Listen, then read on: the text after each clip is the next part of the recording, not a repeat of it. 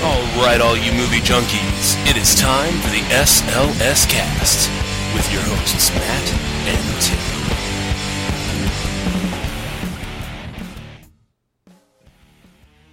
And welcome, one and all, to episode 102 of the SLS Cast. Yes, it is the emergency telephone number episode of the SLS Cast. And and what I mean by that is 102 is the emergency telephone number for police in both Ukraine and Belarus.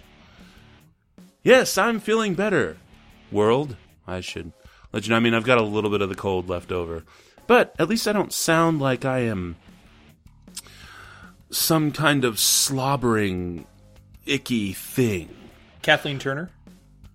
Sure, we'll, we'll do that. We'll do that. or for those of you familiar with uh, "It's Always Sunny in Philadelphia," um, the the chick who sleeps tries to sleep with everybody. She's really gross and uh, yeah.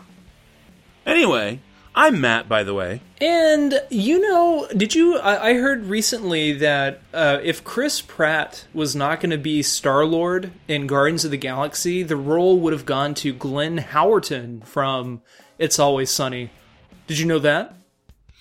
I did not, and I gotta say, I am ecstatic that Glenn Howerton did not get it. Because while I think Glenn Howerton is fantastic, he he would not have done that role the justice that it needed to have been done.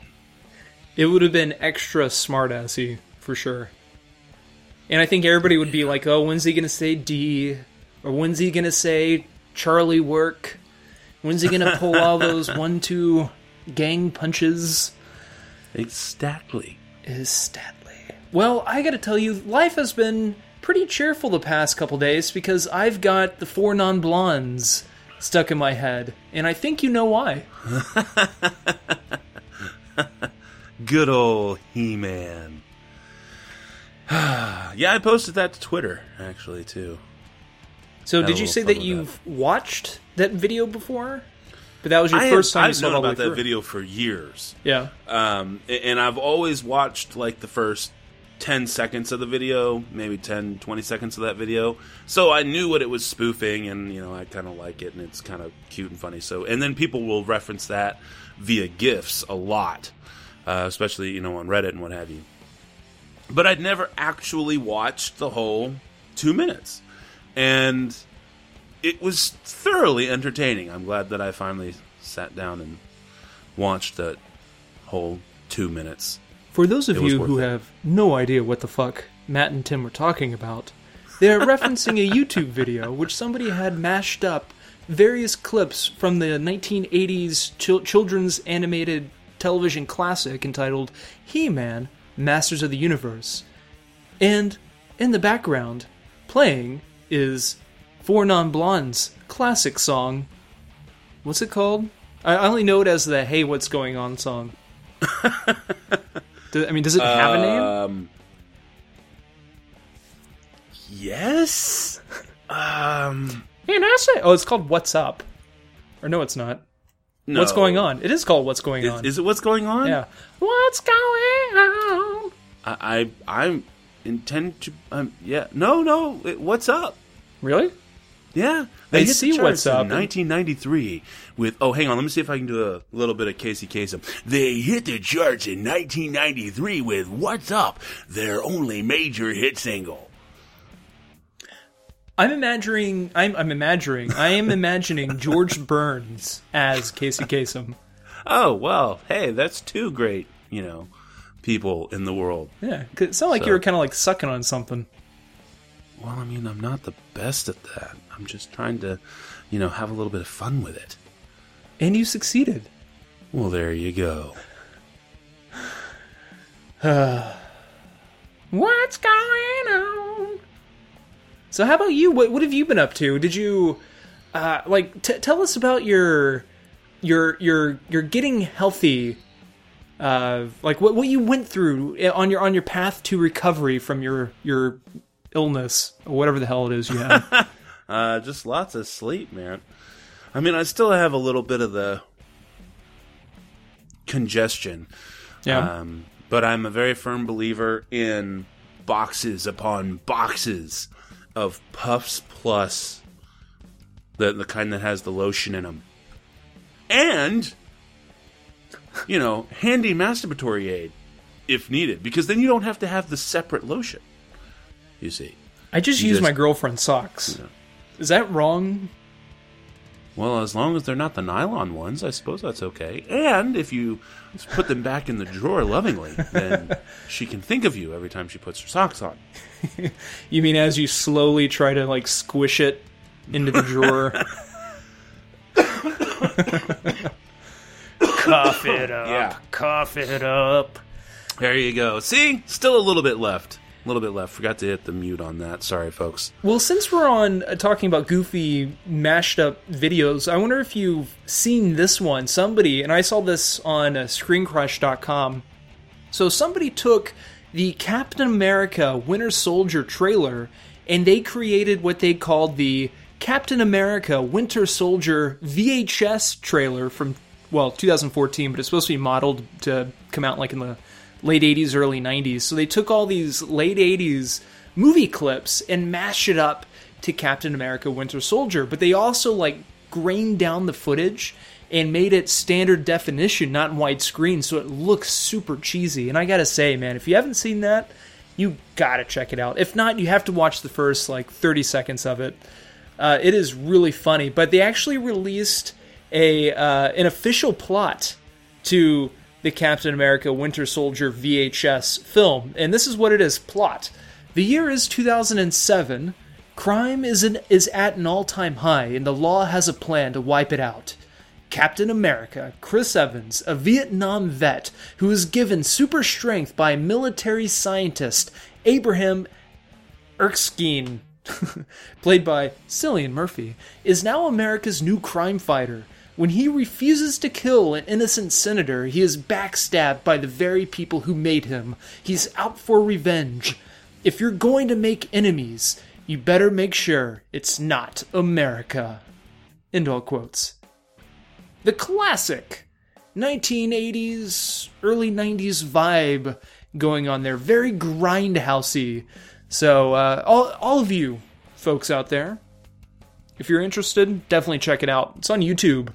I think it's just called Captain America Winter Soldier VHS trailer. Promotion. Well, um, okay. That's very interesting. Shall we go ahead and get to the news, sir? The real news? Yes. The real news. All right, here we go, folks. It is the news.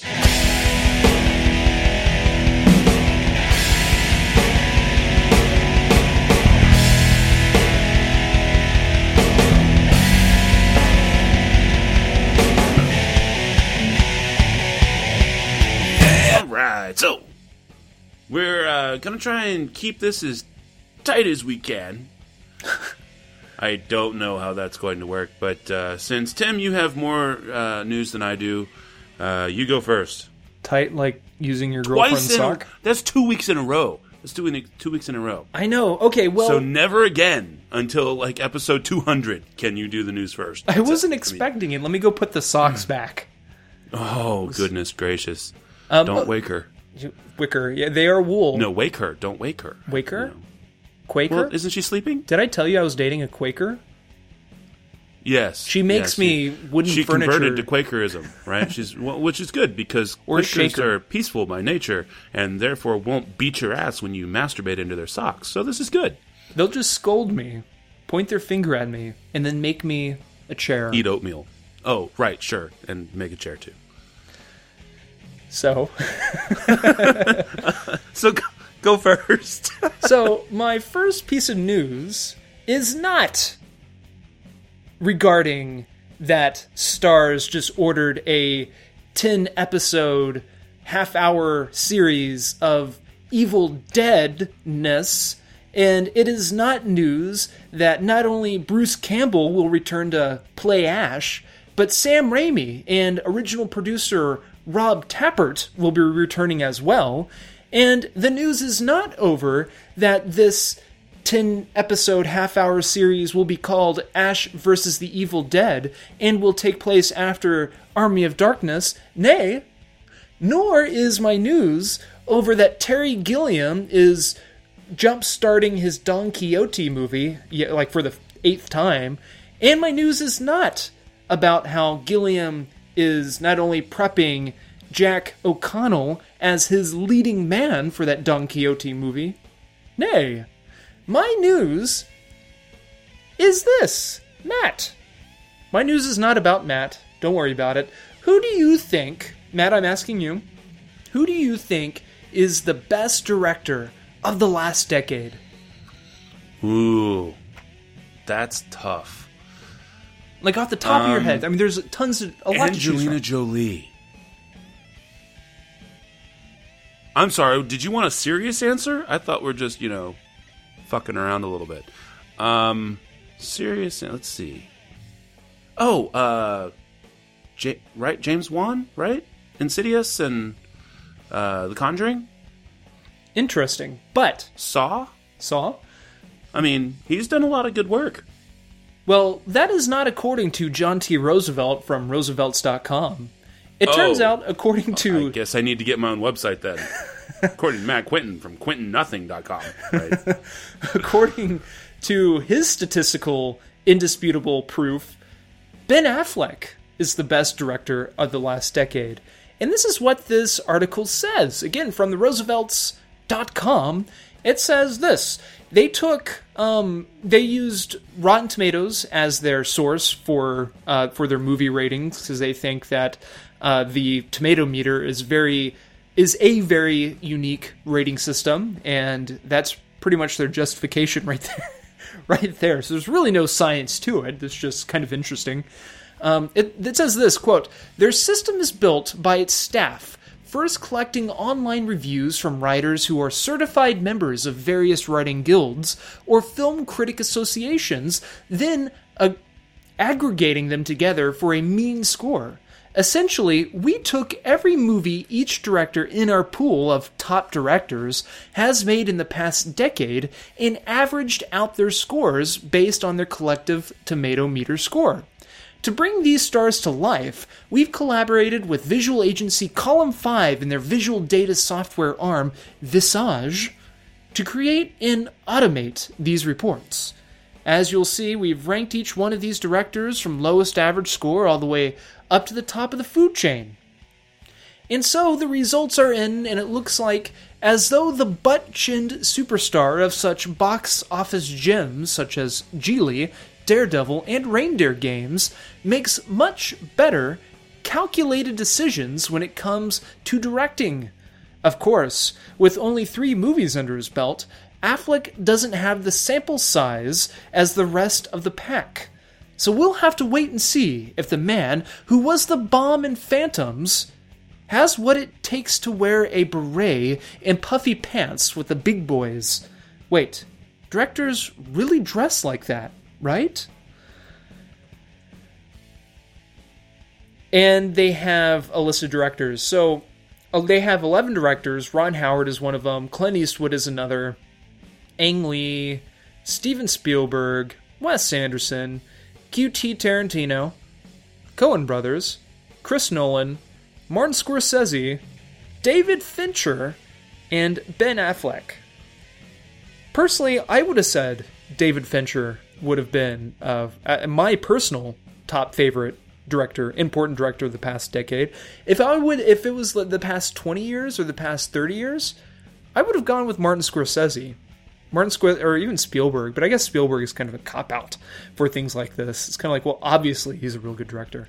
But I gotta say, I think this whole, not only is this article, but this whole study is stupid. And it doesn't make sense. Because the whole point of getting, having statistics and ranking people is if everybody has a fair shot everybody has to have the same amount of material to pass a judgment on especially if you're judging holding everybody to the same uh, to the same level like they like i mentioned a while ago Ben Affleck has four movies. The Rotten Tomato scores for are for Gone Baby Gone 94, The Town 94, Argo 95, and then uh, the uh, he only has three movies. Pardon me, but their average altogether is 94.67. But David Fincher, Zodiac 89, Curious Case of Benjamin Button 72, Social Network 96, Girl with the Dragon Tattoo 86, Gone Girl 88. His average is only 86.2. And Ben Affleck only directed three movies. David Fincher, on here at least, is five. I mean, they are missing. Uh, they are missing Alien Three, but it's not. I guess not missing too much. But even like Martin Scorsese, he has one, two, three, four, five, six, seven movies on here. You know, and they're not counting. Uh, Raging Bull is not even a part of this, so I mean, it's kind of kind of cheap in a way. I got to be honest. What do you think, Matt? Do you think this is a little ridiculous, or? I think you're. I believe you're kind of going out of the scope because it says just the last decade. So, given Oh. that they're only taking the movies from this decade, I can see why he came up with that. But even still, three movies, I don't know, is not exactly. I don't know. I mean, I guess if you're just going to do it by the by the top three movies of everybody, then okay, I guess maybe Ben Affleck wins. Um, if you're, but I think that it's just it's a little too easy just to simply define it by strictly Rotten Tomatoes because for me, again, there's people like James Wan, right, who've been who who are introducing all these new franchises, really doing cool things. Uh, you've got people like David Fincher who are always making great, great original stuff, uh, for better or for worse. Christopher Nolan, um, with the kind of stuff he's been pulling, and uh, then Martin Scorsese, even in the, I mean, even his last three movies, you know, there's there's a lot to be said for what's been going on in this last decade, but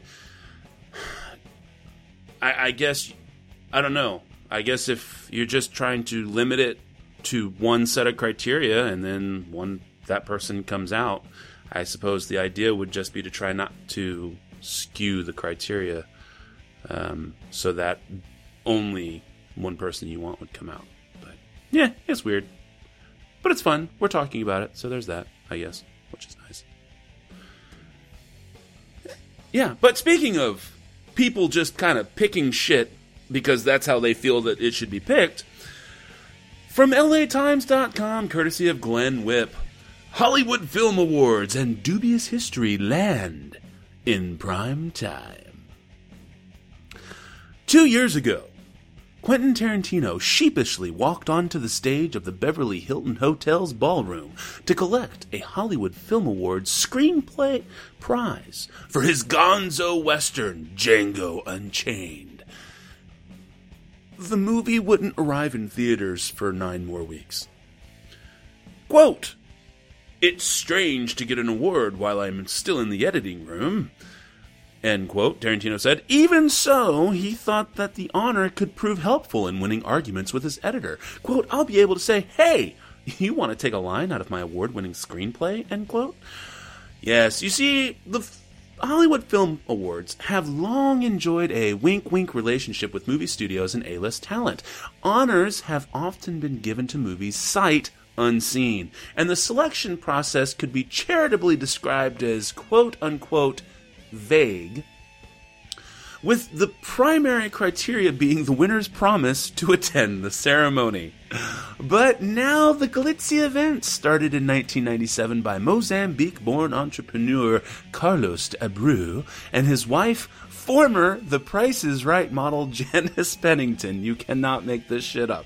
Uh, but maybe they can is preparing for a very public coming out party. CBS has set aside three and a half hours to air the show in prime time Friday, marking the ceremony's television debut. Now, today is November 18th as we record this. By the time this episode airs, it should come out on Friday, which means as you're listening to this, if you're listening to it when it comes out, it's coming on tonight. You, s- it, it gets even better though.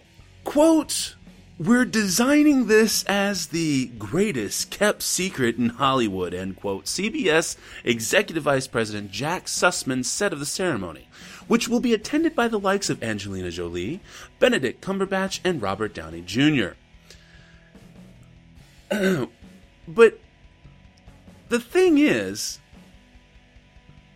the process behind choosing the the award show's winners is D'Abro and his invited unnamed 12 member selection team make the choices. And then the names of the selection committee remain confidential so that, quote, studios won't lobby them for votes, end quote. But the thing is, is that award season consultants and high level studio publicists offer a different take, saying D'Abro has always called the shots. Quote, it's just Carlos and maybe his wife, end quote, said one Oscar consultant who, like others interviewed for the story, requested anonymity to protect his clients from fallout. Uh, D'Abro would not comment for this story. Now, what do you think, Tim? Is there's more to this story? You can check it out again, latimes.com. But what do you think? I mean, this is literally, it sounds like just some guy and his wife, uh, the retired Price is White. Uh, pri- price is white. Well, the price, Price is Right. white, Bob. uh, sitting around saying, "Ooh, I want I want Quentin Tarantino to win," and then they do. I mean, this cannot be serious. I mean, they're literally just making shit up. But now it's like they're trying to make it the the the kickoff to award season and everything. I don't know. This just seems like Hollywood completely parodying itself and not being aware of it. you know, and I, I don't think this is good. I mean, if this is the case, it's not cool because won't this just kind of like, uh, not? I mean, it, like, like diminish the look of the Academy Awards. Like, will this make the Academy Awards look pompous and stupid and like, oh, they're just those are uptight white people that are, you know, voting for these movies. We're we're new, we're hip, we're fun. Come hang out with RDJ and QT and AJ Pitts, and let's. you got me, dude. I yeah, I, I that's no really the one thing that I'd be worried about is if uh, if they're trying if uh, it's it's like the MTV Movie Awards, you know, it's like we we already have one of those. I'm not saying it's going to be like that. I really don't know how the ceremony is going to be, but uh, you know, if it's going to be like the Spirit Awards or or like a legit thing, sure, why not? I mean, are people going to watch it? Probably not. But you know, hopefully they're not just trying to be hip, and hopefully it's more of a legitimate thing than uh, what God, people if they're handing out awards before the movie even comes out, That's pretty. I don't. Yeah. All right. What else you got, sir? All right.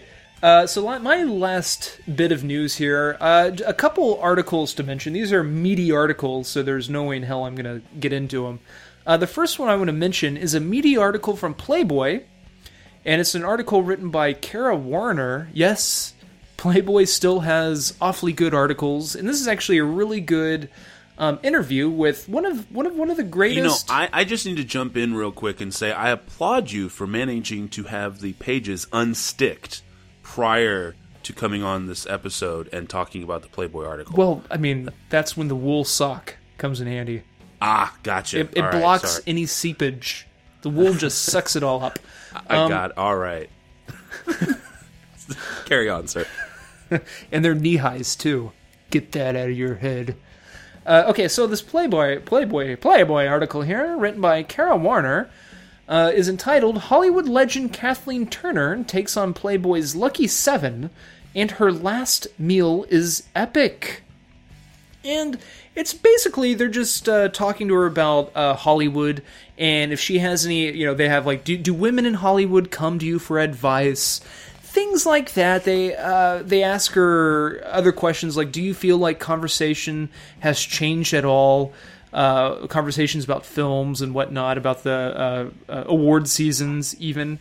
Uh, what was your first encounter with Playboy? Because she did a spread in the late '80s, I believe not not a I don't think it was a visual spread, but I mean like a uh, interview spread, kind of like this. What movie? Uh, what movie scared you as a kid? What was your first car? Just kind of interesting things like that that I think a lot of people wouldn't associate with Playboy. And actually, it's a it's a better article than some of the other uh, movie websites that I visit every so often. Uh, these people actually try to be different from everybody else.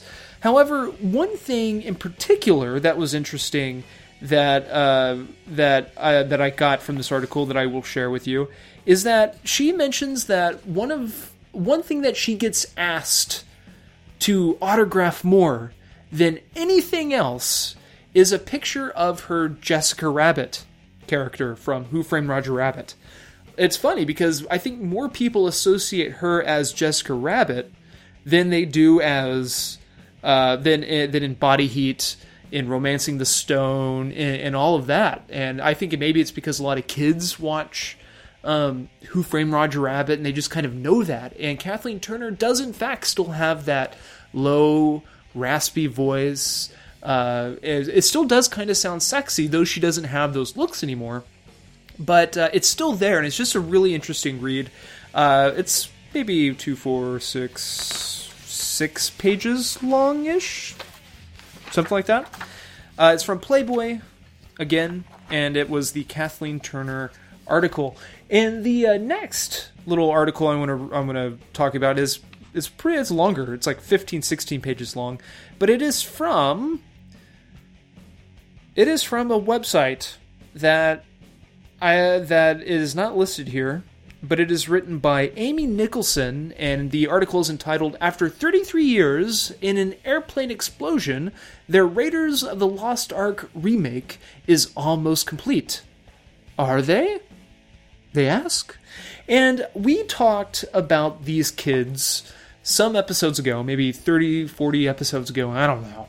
But they started this back in the in the 80s after these young boys went and saw Raiders, Raiders of the Lost Ark they loved it. Like most boys, whenever they first watch uh, Indiana Jones, any of the Indiana Jones movies, they want to be Indiana Jones.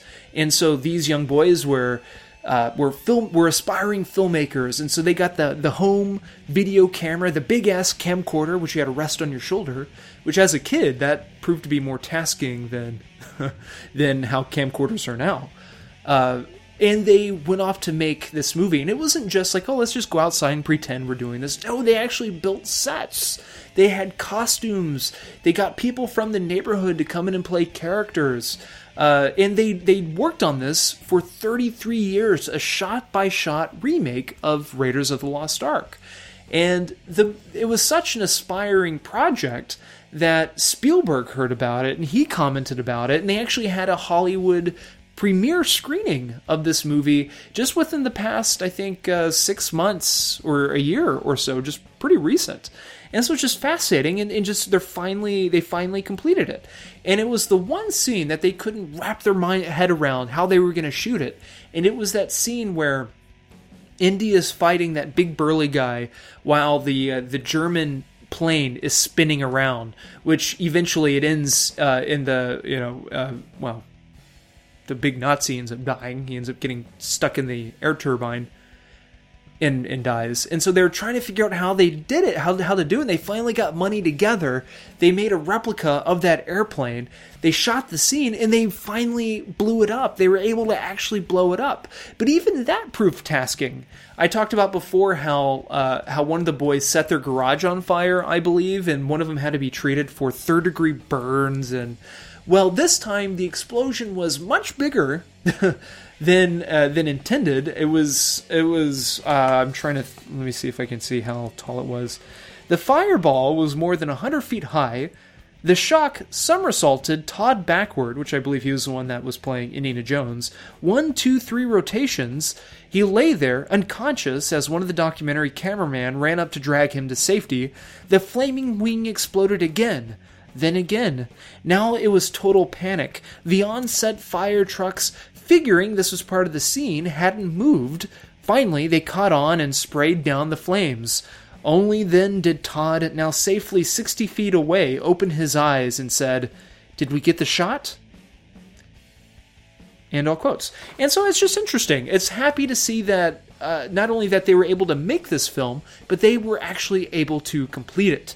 Again, another really good yet meaty article entitled After 33 Years and an Airplane Explosion, their Raiders of the Lost Ark remake is almost complete.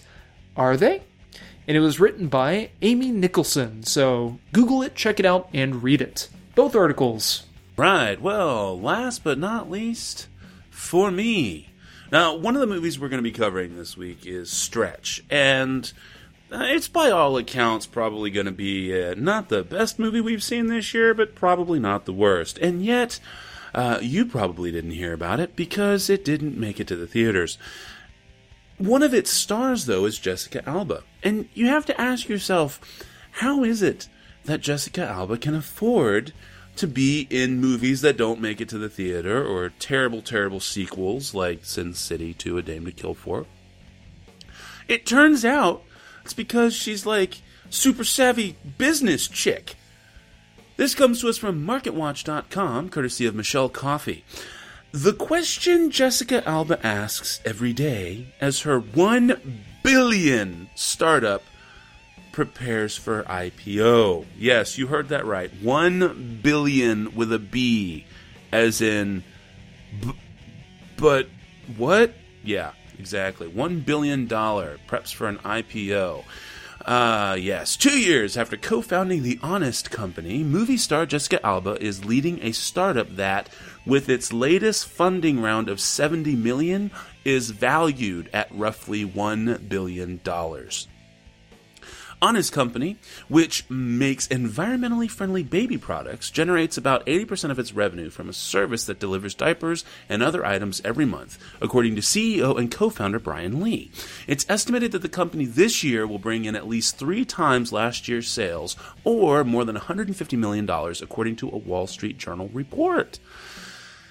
Alba 33, and the mother of two, says she was inspired to start the company after discovering that many household products were filled with toxic chemicals. She said in a statement she believes investors are making, quote, a meaningful impact in the marketplace, end quote. Um, Market Watch, this is an, uh, an interview piece. And basically, um, the one question she always asks herself is, what's the ROI? Okay return on investment. And that goes into whether she's going on an acting gig a modeling gig doing something with her company because she wants to make sure that she's there for her family as much as possible. I just was blown absolutely away. Again you can go to marketwatch.com uh, to grab that article. The question jessica alba asks every day as her $1 billion startup preps for ipo um, what do you think, Tim? Are you kind of shocked that Jessica Alba has a company worth, you know, valued at a billion dollars? Uh, a little bit, yeah. Especially billion. With I'm not a B. little bit. But I gotta say, I mean, Britney Spears has her own product. Mary, the Olsen twins have their own product. Jessica Simpson has her own products, and I gotta say, if anybody, if any of these girls were gonna have a billion dollar empire or company or whatever, I'm glad it's Jessica Alba because uh, she's I, I really I mean she's not a bad person you know? She I think she's consistently always been a good person and I don't think she's ever really screwed up in her life. You know at least that's what it seems like at least in her professional career. And she's been in some really crummy movies but she's normally pretty good and you know it's just it's kind of good i mean i'm glad to see that she's actually smart about she's actually smart period so There you go. And there you have it. That's all you can say. All right. So that wraps up the news for us. Um, I guess now it is time for. Discussions with Matt and Tim. This time on Discussions with Matt and Tim. Matt and Tim review and discuss the Deadline.com article Oscar Watch Captain America for Best Picture? Why its directors think the Academy should take comic book movies seriously by Pete Hammond. And now, discussions with Matt and Tim. Yep, you heard it, folks. Deadline presents awards line. Yeah. So this is an article um leading off with the following sentence. Don't they know the Academy is basically made up of snobs? the Imitation Game, The Theory of Everything, Boyhood, yes! But come on, comic book movies have no place in the Best Picture race. That became painfully obvious when The Dark Knight was egregiously overlooked as a Best Pick nominee in 2008.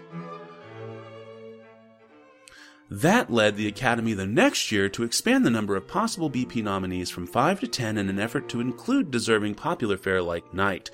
However, to date, the expansion has only resulted basically in a larger number of the usual suspects that normally get recognized among the year's best. Give Oscar a small British picture any day, but Captain America? No! It's ironic that one of this year's major contenders, Birdman, does have a storyline involving an actor who played a comic book superhero, but the film focuses on the aging former superhero trying desperately to run away from that image. Huh. What do you think, Tim? What do you, what do you think so far? Do they have a point? Is is it really just too stuffy? No. No. You, you don't think that there's ever been an opportunity? I don't think it's too stuffy. I think so. Okay, so Dark Knight Mhm. was nominated. Sure. Uh, that was a good Dark movie. Knight wasn't nominated, was it? I think it was nominated. I thought it was nominated. Yeah, it says painfully obvious when The Dark Knight was egregiously overlooked as a Best Pick nominee in 2008. Okay, well, So it okay. was not nominated. Well, let's see. What came out that year? Oh, I don't even recall. It's that was six years ago. You know. But for example, we have Captain America: The Winter Soldier.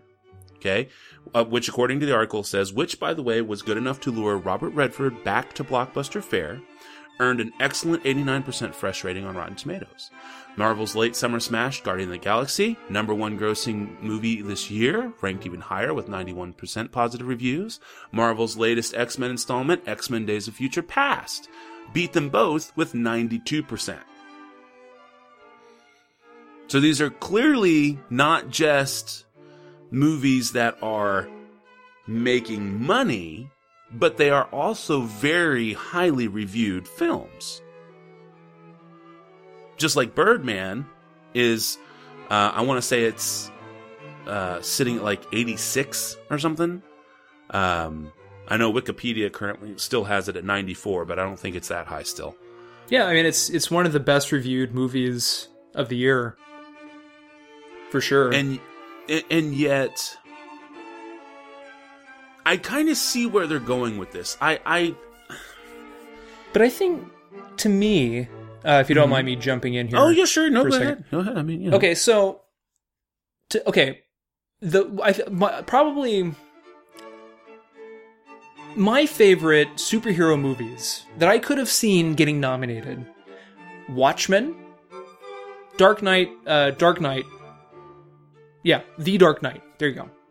The Dark Knight. To me, The Dark Knight was a great, was a well-made movie. You have the drama, you have the suspense, you have really good storytelling, and from beginning to end, it was just a well-made movie. But we look at the movies that were nominated for Best Picture that year. You have Slumdog Millionaire, you have The Curious Case of Benjamin Button, Frost Nixon, the movie Milk, and you had the film The Reader. Now, you look at The Dark Knight, The Dark Knight was the second of a trilogy of movies, um, and that's kind of how the like the with uh, with with a lot of the Marvel movies that are going on now.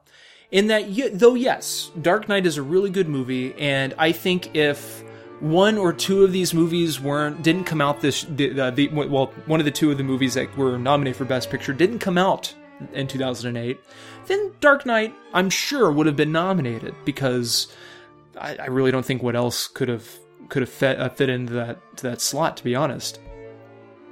Curious Case of Benjamin Button, long movie. It was a mixed bag. I personally thoroughly enjoyed the movie. It had uh, from it was a movie from beginning to end. Nothing led up to the mo- to to that installment of the movie, and nothing continued after that movie. Same with Frost Nixon, same with Milk, and same with The Reader. And I'm saying this even though I thoroughly enjoyed The Dark Knight. And Watchmen. Watchmen wasn't nominated for crap, though I thought that was a really good movie. But it went up against all this stuff as well, because Watchmen came out, I think, in 08, or maybe it came out the next. Uh, yeah, no, I think it came out the next year. But with Marvel movies, and I even went back and rewatched Winter Soldier this past Sunday, and I gotta say, like, though it's a good movie, to me, it's not a superb movie. Same with Guardians of the Galaxy. I mean, I thoroughly enjoyed both of them, more so Guardians of the Galaxy, but to me, it's not a perfect film.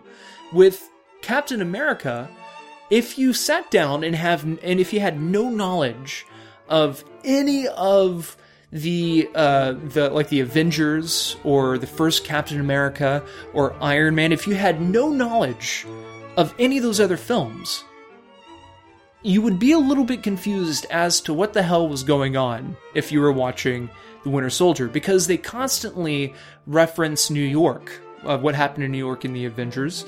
They constantly reference other Avengers. They, they reference stuff that happened in the first Captain America movie. And so, if you were just to judge this movie solely as a standalone film, it wouldn't completely hold up. It wouldn't. It wouldn't be. It, it's not a solid movie if you look at it that way. So to me, that is why they. You look at films like Birdman, which stands up on his own as as a as a single solid film. Uh, you look at, you know, Boyhood. Uh, other movies are going to be probably nominated. Gone Girl. You know, you look at movies like that where those are all fantastic movies, or really good movies, well reviewed movies, but those are in a whole a solid film. And so I that that's kind of where I where I stand at it. okay. How I look at well, it. I would counter with this, and again, I, I would like to point out I am merely playing devil's advocate here. Um, uh, I, for the most part, agree with where Tim's coming from, uh, but I do like the challenge that this article puts forward. That uh, that it wants you to take a little bit of a different tack when looking not at not at comic book movies as a whole, but not to just automatically dismiss them. And here's why: they make a pretty good case. Um, this is uh let's see here joe russo all right and of course now of course he's going to defend captain america because you know he was wrote it helped write it and direct and everything says quote the moment we were able to cast redford changed everything because it gave a deeper cultural context to the movie not only are you taking one of the most famous actors of all time you're taking one of the most famous thriller actors of all time i.e three days of the condor and we're subverting his on screen persona and his off screen persona at the same time. He's a villain in the movie. He's never played a villain, and not only is he a villain, but he's a fascist. End quote there. Joe Russo said the film has a true, quote, civil liberties conundrum, end quote, at its heart, uh, but was actually written six months before the controversy surrounding the NSA leaker Edward Snowden uh, scandal exploded. He says also that it's a real movie, uh, quote, it's a real movie, real filmmaking, and has really high aspirations in terms of what cinema can be and what it can do and what our experience of it is, end quote. Now they also go on to point out that many that in many ways their film differs. Captain America itself, uh, the Winter Soldier, differs from standard comic book fare, and they cite influences like The Manchurian Candidate, The Parallax View, again Three Days of the Condor, and The French Connection.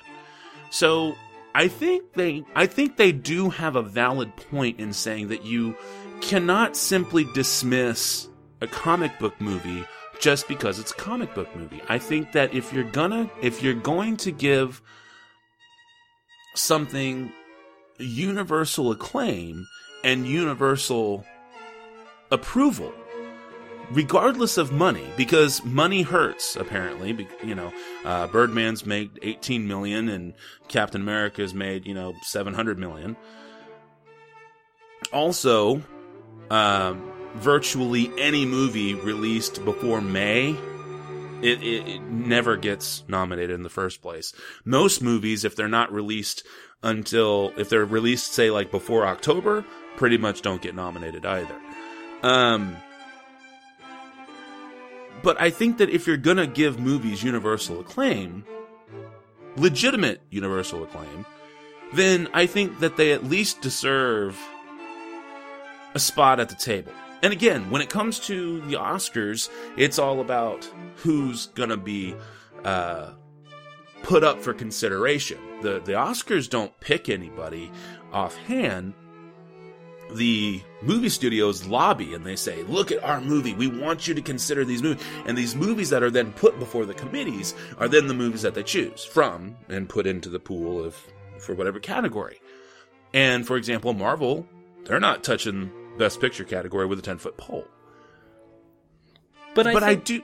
Go ahead. I'm sorry. Oh no, but I was going to say it's like, but I mean, I I think people do take movies like that into consideration if those movies really do deserve to be in that category. Because even with, uh, I mentioned when uh, like Watchmen not getting nominated for the 2010 Academy Awards, but The Blind Side did for some reason.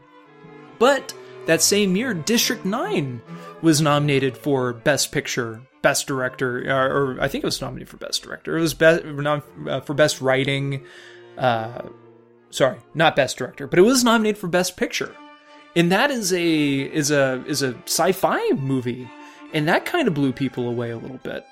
So I mean, I think stuff like that is it can happen, but Marvel, I think these Marvel movies are kind of in a state of not limbo, but are, are kind of in a weird spot because they are part of a bigger picture to where it will be difficult, which is, is, is a good thing. I think a lot of people, they like how uh, the direction that, um, Guardians of the Galaxy is going. They're going away from Marvel. They're not going to join Marvel quite yet because they want to do their own thing, which is great.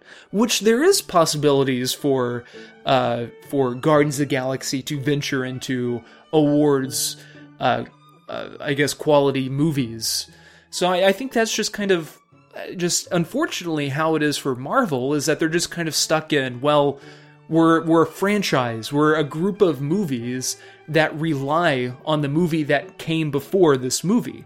And though winter soldier you know like I, like we were talking about kind of you know goes away from that a little bit and does take that political thriller tone to it but it's still a superhero movie with the sexy the sexy woman wearing spandex with the cheeky comments and you know all just just kind of like the same motions that the Marvel movies fall into which makes them a Marvel superhero movie. But you know, I, I do understand what you're saying or what these guys are saying in this article, but I think it's just like you know, it's you, you, you have to do I think there have they have to do more than just having, you know, the political thriller undertones to the movie. And I did look it up while you were just Birdman is legit at 94%. So, Yeah. yeah, it's crazy. Crazy, crazy, crazy. All right. Well, we would love to hear your thoughts on that or on our on this article. So please send us an email to the show at slscast.com or or tweet at us about it at slscast or for me at nitwit12345. We would love to hear do you agree, disagree? Um, you know, again, check out that article deadline.com and again, yeah, please just just let us know. Um so This do it concludes. or I'll steal your socks. and this concludes another Discussions with Matt and Tim. Next week, due to the Thanksgiving holiday, there will not be a third bonus segment that would be normal. So that Matt and Tim can spend time with their families and remembering why they don't live with their families. Thank you for listening to Discussions with Matt and Tim. And now, folks, of course, here we go. It's the last segment. It is the.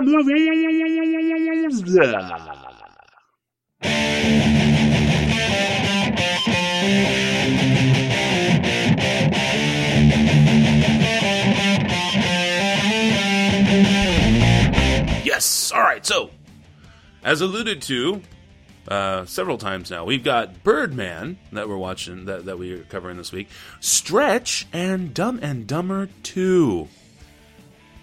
Where would you like to start, Mister Tim? Let's go with Stretch. Stretch. All right. So, Stretch is a 2014 action comedy thriller film. It's written and directed by Joe Carnahan. Stars uh, Patrick Wilson, Brooklyn Decker, Chris Pine, Ed Helms, and Jessica Alba, the billion dollar girl. Um, all right, so this movie is about a guy nicknamed Stretch who drives a limo.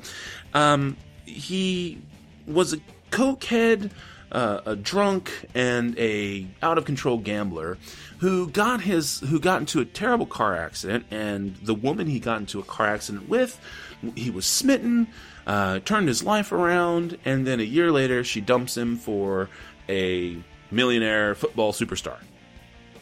And now, a year beyond that, he's kind of just barely clinging on to life as a limo driver. And he gets stuck with a quandary of trying to keep his job and make $6,000 in one day to pay off his bookie. It was 12,000, but after he quit gambling, he worked it out with his bookie to pay it off.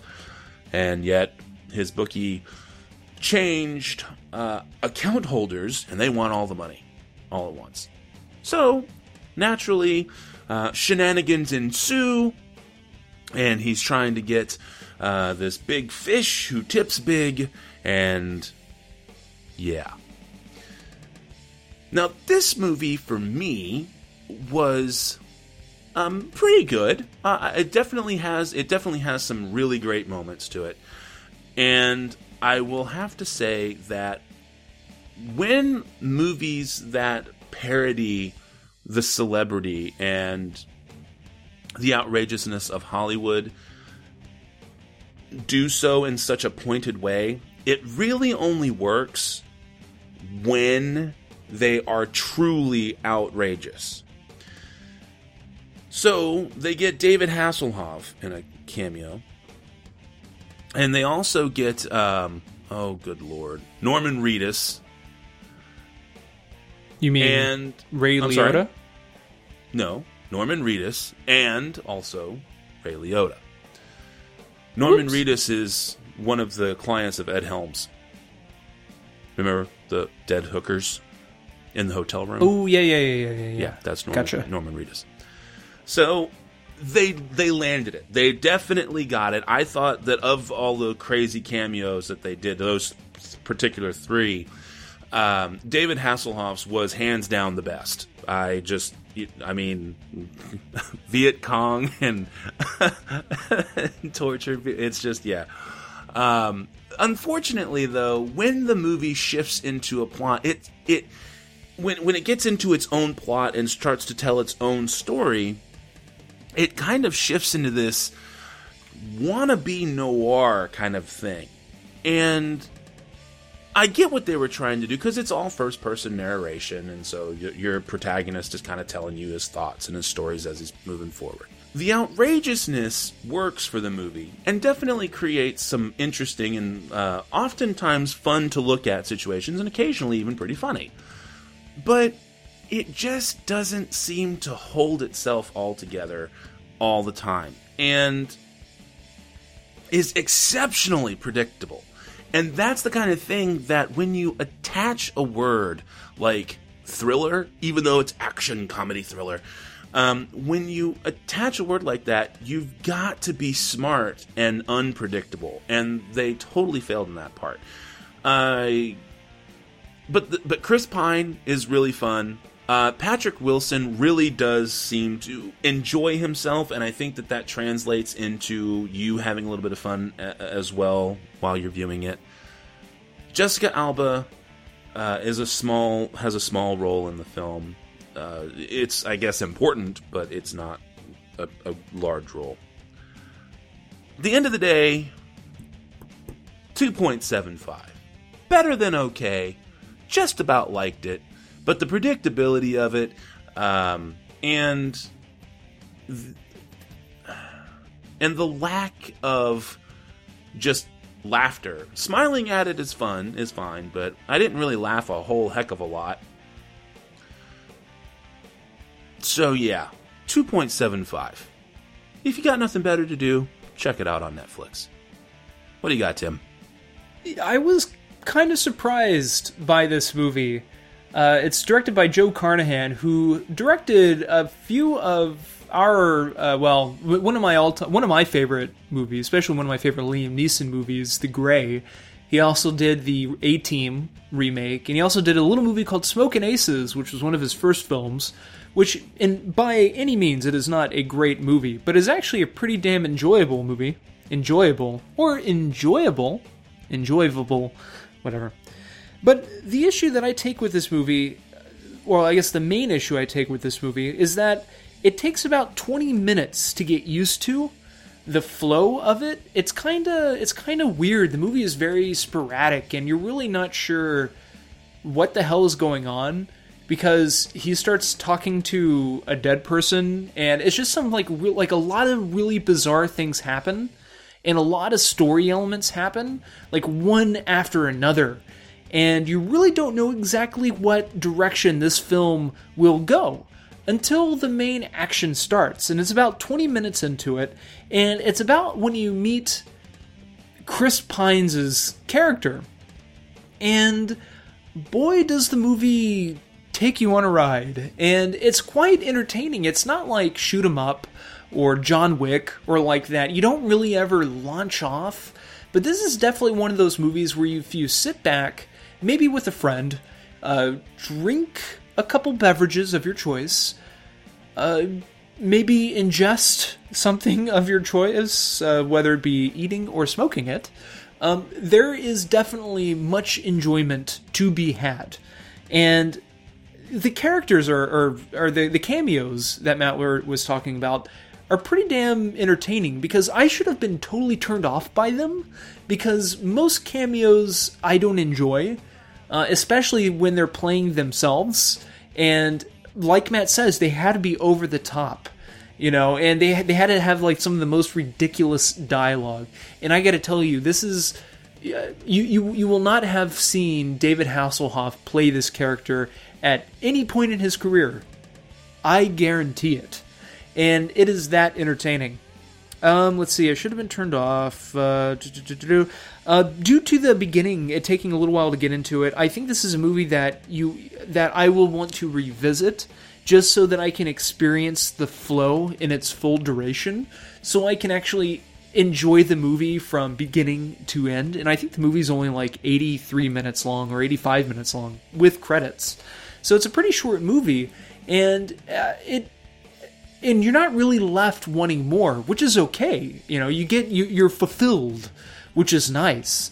Even though the ending really isn't. I mean, it's weird. Like the ending to the main action was kind of, uh, but the the ending itself, the last maybe four minutes of the movie, I thought was absolutely spot on. And to me, that attests to how great of a director Joe Carnahan is. And I think if it was left in somebody else's hands, maybe a more inexperienced director, um, they would not have been able to nail the ending. And I liked it a lot. To me, this was made by professionals, and it is obvious it was made by professionals. And the movie doesn't feel pretentious whatsoever, especially with the different how dynamic the movie is, with all the layers it's trying to go for. It's trying to be goofy, it's trying to be serious at times, it's trying to be somewhat heartfelt. And, you know, for the most part, I would say about once the movie picks up, maybe about 85% of the time, it nails it completely. And I gotta say also, this is the second movie I've seen this year where I realize I actually live blocks away from all the shit that's going on going down. I used to work off of Ivar, which is where uh, where he's at most of the time during during the last act of the movie, which is kind of interesting. Whenever they talk about oh all the places they're going to be meeting up at Corky's and the other place, those are actually real restaurants. You can actually go there for a 6 a.m. breakfast and have pancakes and sausage and all that stuff. Um, but I digress. I I give this movie.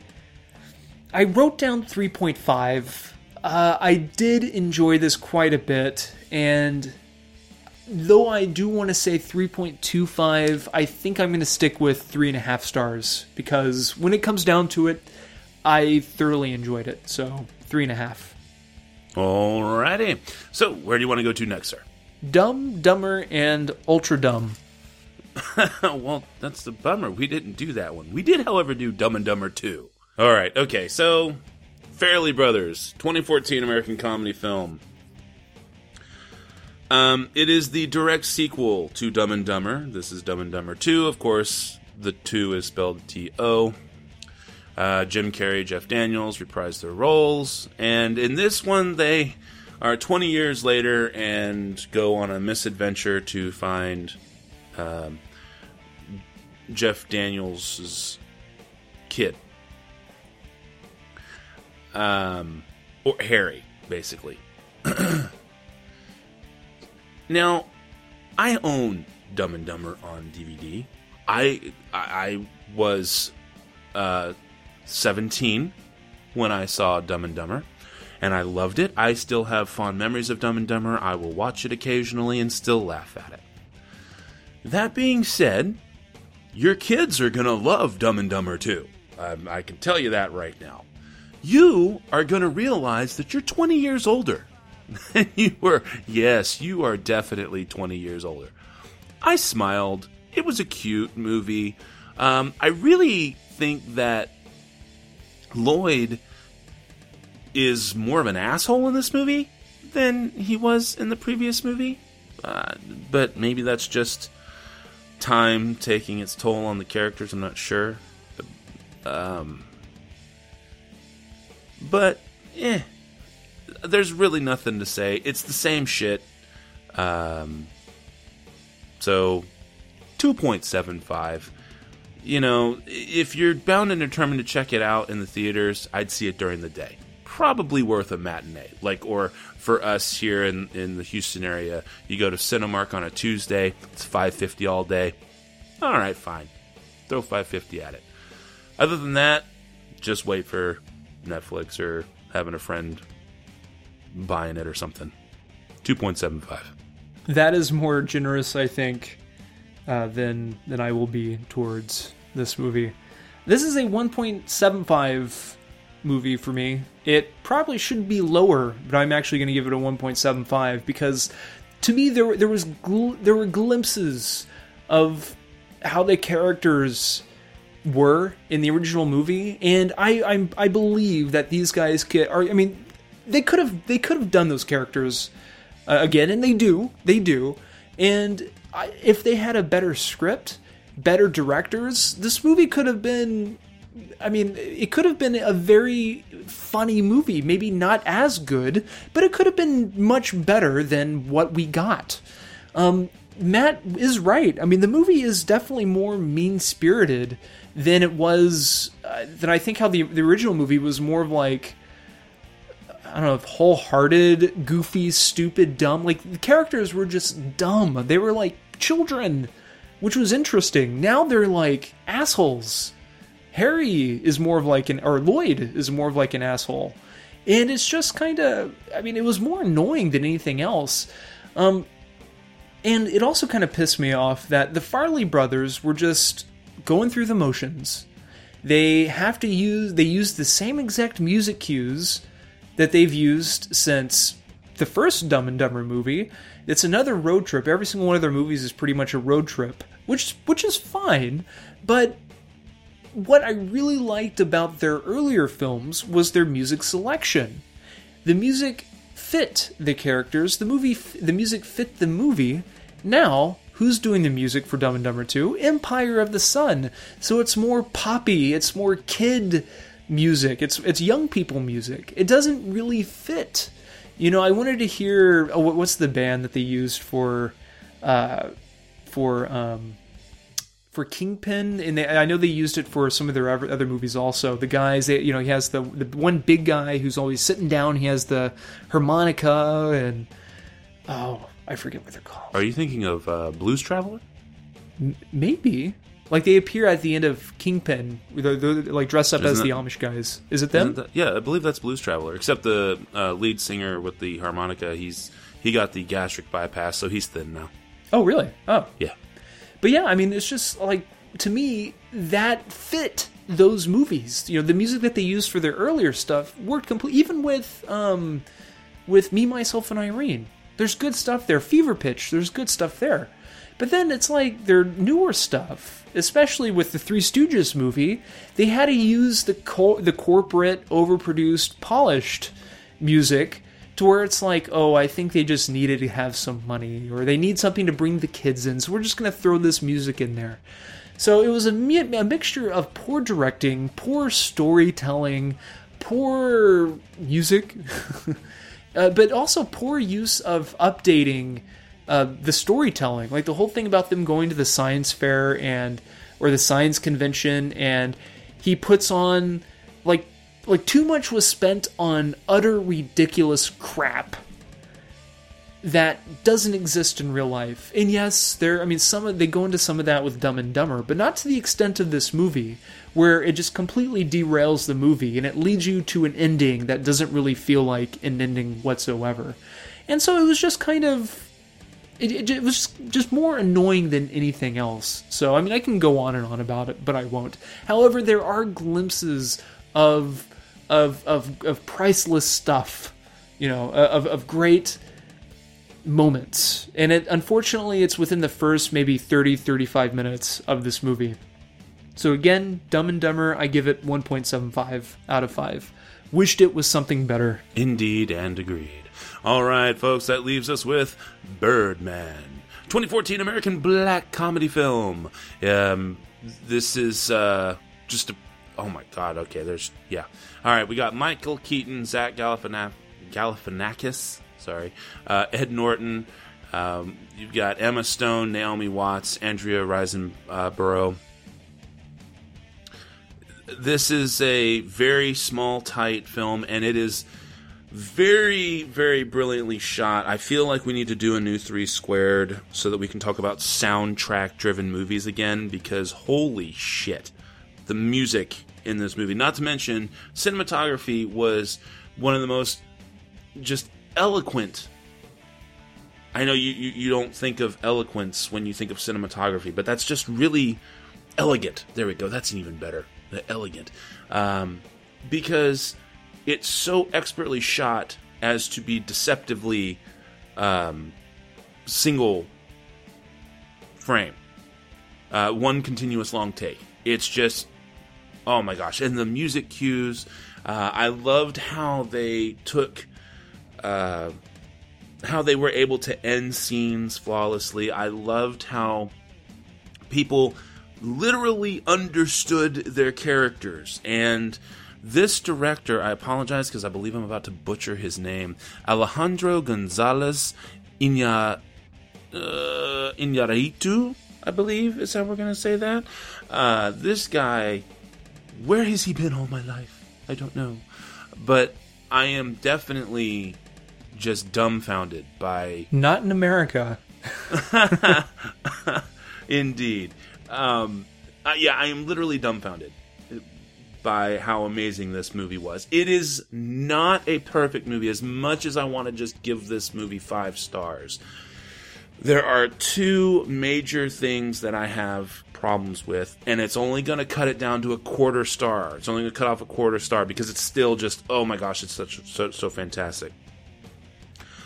Um, it's going to be 4.75 folks I, I cannot it's not a five star as much as I, w- I love this movie it's not five star worthy. And here's where it fails. One unnecessary predictability. There are several scenes in the film and and he's very smart because i don't know if he felt like he wanted to keep it somewhat mundane and somewhat grounded, and that's what led to the predictability. Uh, there's a scene in which the characters of Laura, who's Riggan's current girlfriend, and Leslie, who's the first timer on Broadway. Leslie's played by Naomi Watts, and then Laura's played by Andrea Riseborough. Uh, and they have, I'm just going to say, a moment. All right. Now, they're very, very smart. He's, again, very, very smart.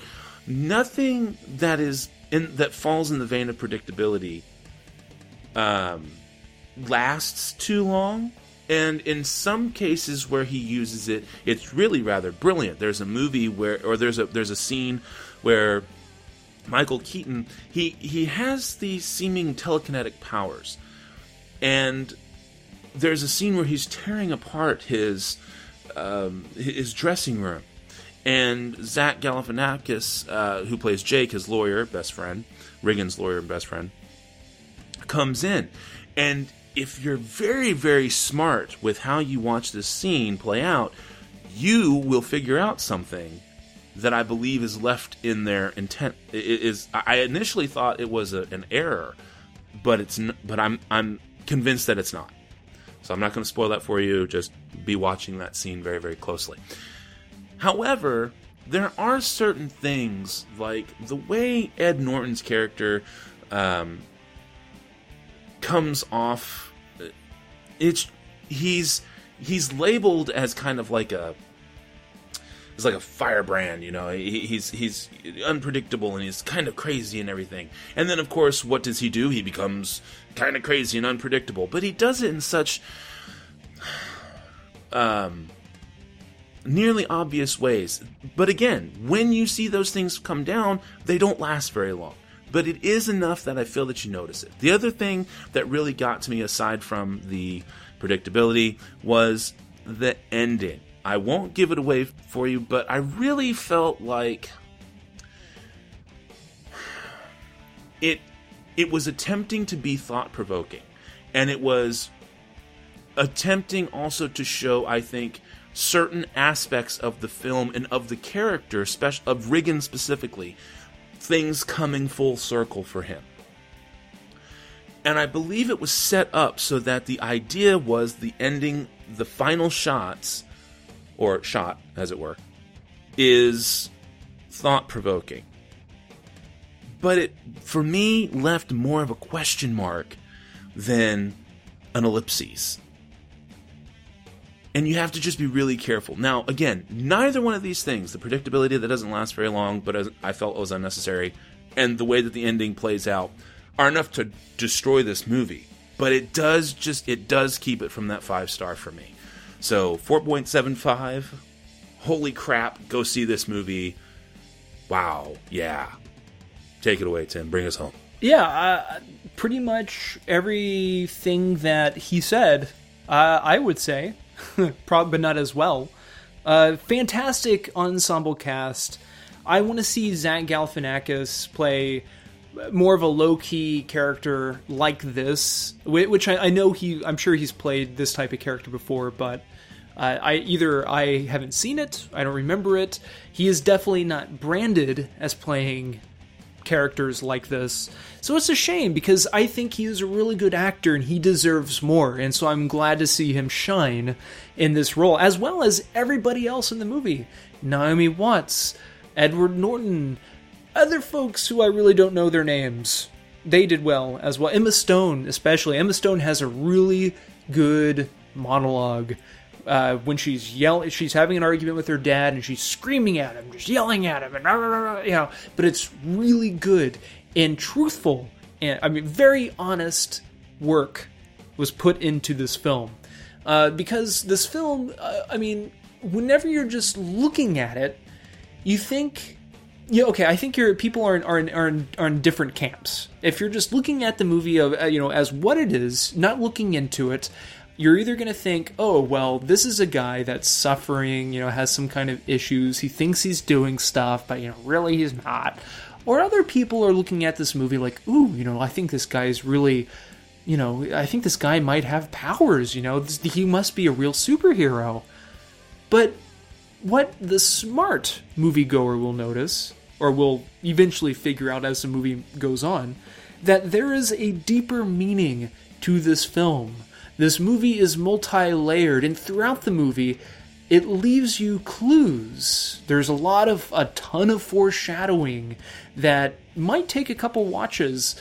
But if you if, if you're if you're expecting something or if you're able to pick it up if you're if you're really watching the movie if you are drawn into it I think you will. I think people will pick up on it. I mean, you have depression, you have lunacy, you have death, you have all this stuff, and it's just fascinating. And it all leads to the ending where some people don't understand it, but others do.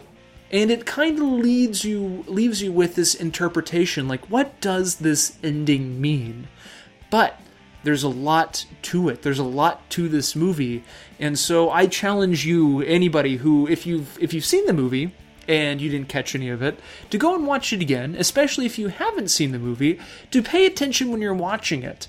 Uh, especially since I'm sure a lot of people, whenever you hear people talking about this movie, they're not they're talking about how great of a movie it is, how technically fantastic it is, because how it exercises the um, uh, it, it, the, it, I mean, it's great cinematography, but it exercises the film in a film that it's a continuous shot. The entire movie is a continuous shot, but it's not really all that obvious, you know, unless you're unless you know it or you're you're you know you're paying attention to it.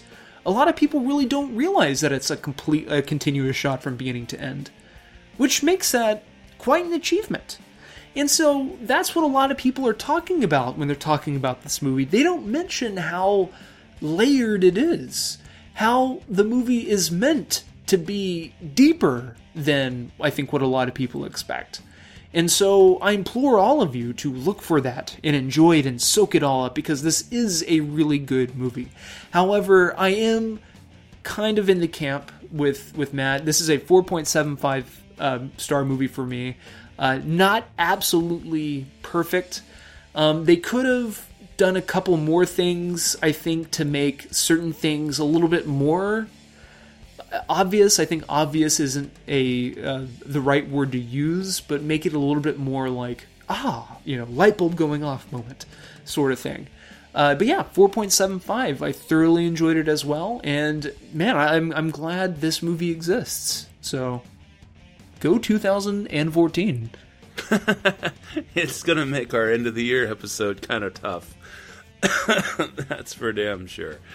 Uh, all right. Well, let's see here. So, I guess that is going to be it for this episode. Next week, uh, again, due to the holiday, we are going to have a kind of a stunted episode. So, we're only going to have one movie next week, and that movie is going to be St. Vincent. That's right, folks, the new Bill Murray flick. All right. So, I believe that brings us to the spiel, does it not, sir? Spiel on. All right. Well, the music from the discussion segment, as always, is provided to us from uh, by music musopen.org. And all the other music, of course, is provided to us by our music partners, Cries of Solace. You can check them out at reverbnation.com and facebook.com, both slash Cries of Solace. We, of course, are the SLS Cast, and you can find us at slscast.com. You can send us an email to the show. It's all one word, the show at slscast.com. You can send us a tweet if you want and follow us on Twitter at the SLS Cast. You can find me, Matt, on Twitter as well at nitwit12345. And of course, you can surf that information superhighway and try and find Tim if you can. Let's see, what else? Oh, yes, of course. You can also go to Facebook and search the SLS cast there. You can always, of course, subscribe to us on iTunes and or favorite us on Stitcher Radio. But until next week, this is Matt saying that thanks to Steve Martin, I get to say this. I like a woman with a head on her shoulders. I hate necks. And this is Tim saying that if you're trying to look for us on Facebook, good luck, because our shit was shut down and it has yet to be resolved. Talk to you guys next week. Thanks again for listening to the SLS Cast with your hosts, Matt and Tim. Remember that you can find us at slscast.com, at the SLS Cast for Twitter, also on Facebook, and you can always subscribe on iTunes. Thanks again for listening.